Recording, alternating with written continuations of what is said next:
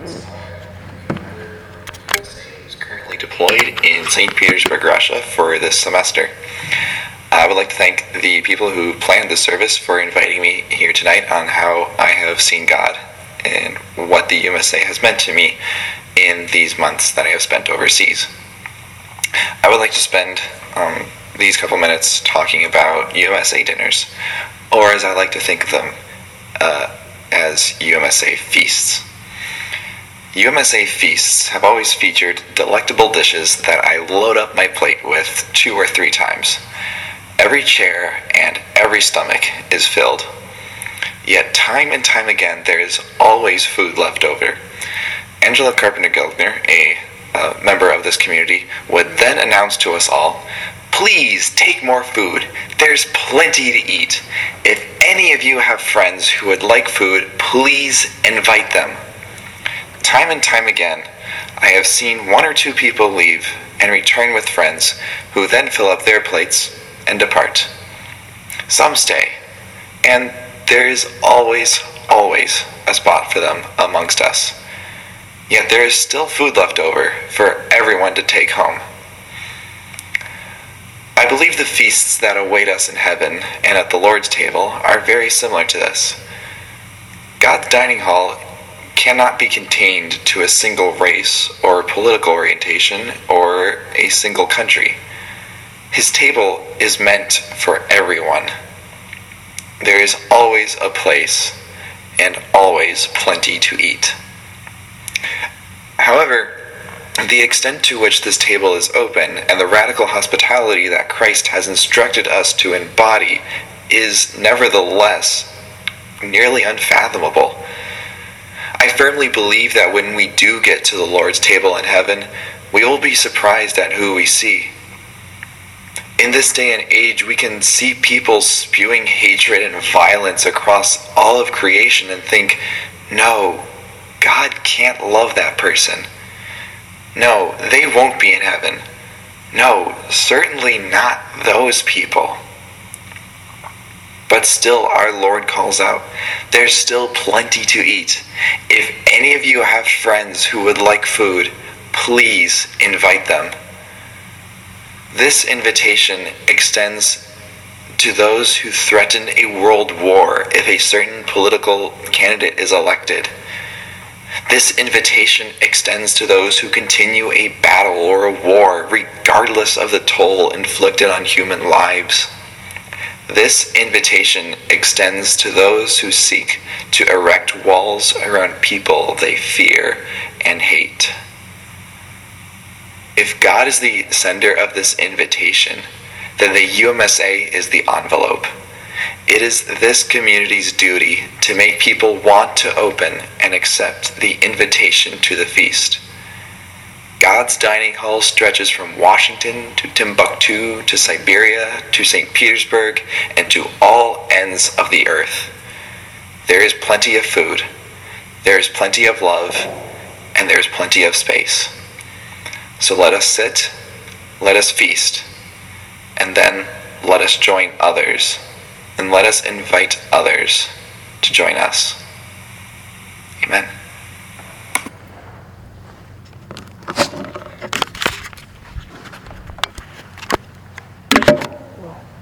Well, okay. Uh, I'm Chrysandra, um, as most of you know already. Uh, so the reason why I joined U M S U, United Methodist Student Association, there we go, U M S A, um, and why I stayed. Uh, I have three points to sort of talk about. Uh, it's because my identity, uh, joy and comfort, and then realness. Um, as far as identity, I had really, like, just issues with coming to school and, like, just, like, the whole transition from, like, home life to now, let's be in college and do stuff. Um, so I identify as bisexual, but my mother and father are very, very, very like Texas conservatives that don't appreciate homosexuals at all. Um, they consider it to be an abomination, and they were a part of the group of protesters who were like um, against the law that allowed for gay marriage and whatnot. Um, but so like my first time coming here, I was doing a research paper that was like a whole semester long about homosexuality and Christianity and finding like a common ground between the two. And I heard that you guys are very like liberal in that manner. And so I sat here and like took notes as if it was a class. Um, but then like I really like um, Mark. And so I came back and came back some more. And then there was a day where like they offered faith questions. Love that idea. And I really appreciated how he said like faith questions is a chance for us to like engage in our faith and whatnot. And like I never really heard that before. It was just like you come to church to hear something, reflect on it, and apply it to your life. That's it. Like I never really heard like there's a part of church where you challenge what you believe, and it's like you're practicing it, but you're also like adjusting it at the same time. And I thought that was really cool. Uh, and one thing that Mark said that I feel like you guys also believe is that God doesn't love us, or well, God does love you. um, that was another part of it. But um, we believe that God's love is for all people without condition. Uh, the without condition like hit home with me because I was like, I don't know, I've just been raised to think that like God will only love you if you're like this or if you're like that or if you follow these rules or if you're doing this. But um, the fact that he said without condition, it was just like, oh, yes. And then he also said that God doesn't love us only if we're good. Also, this like false idea that I grew up with, that like thinking if I was like this perfect person, thinking if I like did all the right things, then God would love me. But like God doesn't only love you if you're like good. He loves you regardless. And um, that God's love is all inclusive. Sorry, I'm like getting emotional. Um, just like hearing these truths coming from like the home that I was raised up in was like great. Um, and So going on to joy and, com- joy and comfort, uh, there was always food. I really love food, and I feel like food is like the best way to like bring people together and like, you know, just start happiness, because like I don't see how you can eat angry um, unless you're upset. If you're upset, then you eat food, and then you're happy all over again, and I just love that. Um, and I remember the first time that I did come here, like again, I was like writing notes for class, and like the church across the street, like they had food downstairs. I was like, wow, I'm doing homework and I get fed, like this is the life. Um, but yeah, I just love how they're, I don't know, I was just really happy about that. And that's like the joy and comfort part, that like you guys always had food and just like community. And I don't know, I just thought that was really awesome. And then three, I know I'm going kind of long, but okay. The realness and open space to explore.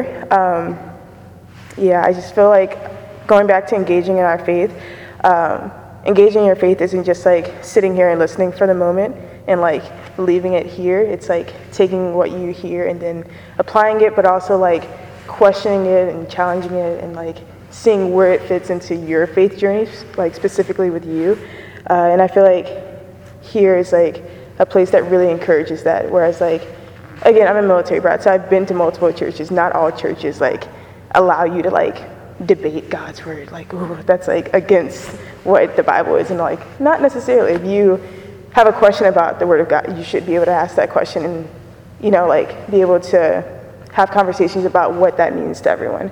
Um, and sure, I guess there are some pieces of scripture that are very like, yes, this is the one meaning, but there's others that are like up to your own interpretation. And I appreciate how the Methodist service sort of allows that and sort of invites that. Not only allows it, but invites it. Um, but yeah, let's see. Uh, and then my last statement is that there's a special feeling with this place, uh, but I love how I can take my own interpretation of this, um, like of that feeling, and like take it with me. So after every service, there's like, oh wow, I really loved it. But then I get to like grab that and like own it, sort of, and then take it with me throughout my life and throughout my week. And so, thank you. Yeah.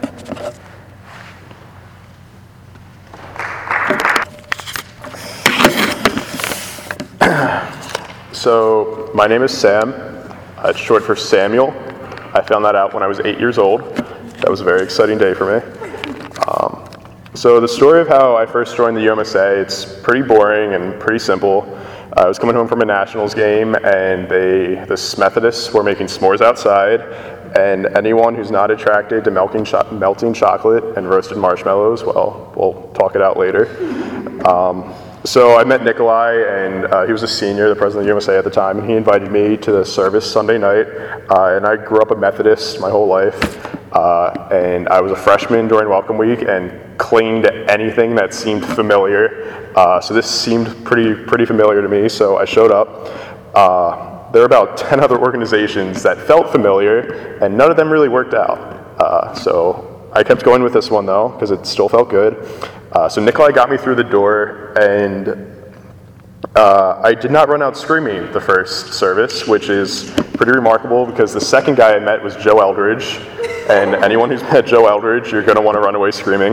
Um, so the U M S A offered me a worship experience that I never really had before. Um, the church I had at home, it was filled with a bunch of people who started going on Social Security in the mid-eighties, so there was like a significant age difference there. Um, I couldn't really relate to those people. They were at a completely different stage of their lives. I was filling out the Common App. They were filling out their wills, uh, so you can't really like, like, hey, like, how's Section H going? They're like, oh, I think I'm going to give all the money to my daughter, but I'm like, not what? um, so I couldn't really relate to them. Um, It was weird, like I, I could do the church thing, or I could walk in, sing some hymns. We didn't usually do it off laptops though. We had one of the best choirs in the country, like worldwide, like opera singers came to our church. It was pretty cool, uh, but it was weird. And then I came here and it was new. I found this community of college students. Uh, they were incredibly friendly and caring group of people with whom I could connect with the personal level, at a personal level, and that was really new for me. Uh, I could share my problems, and I could share my hopes, and I could complain about the professor whose lectures I didn't understand and whose office hours I couldn't attend, because I had another professor who assigned one hundred fifty pages of reading a week, and I had not yet figured out how to do twenty-six hours of work in a twenty-four hour day. Maybe you guys understand that. Uh, oh, and then there were like internships and stuff, but those are just for fun, right? Anyway, I entered the doors of K because I smelled chocolate and marshmallows, and that was great. And there's always food here, which is, you know, like, people joked about that at home, like, Methodists love to eat, and I never really understood that, but then I got here, and I'm like, it's true, it's a universal truth for Methodists across the whole nation. So I came in here for the s'mores and the chocolate, but I stayed because I found a community of Christians who I could not only relate to, but who I could also join with on a journey of faith. That was new, that was cool, and that was awesome. And that's why I'm here.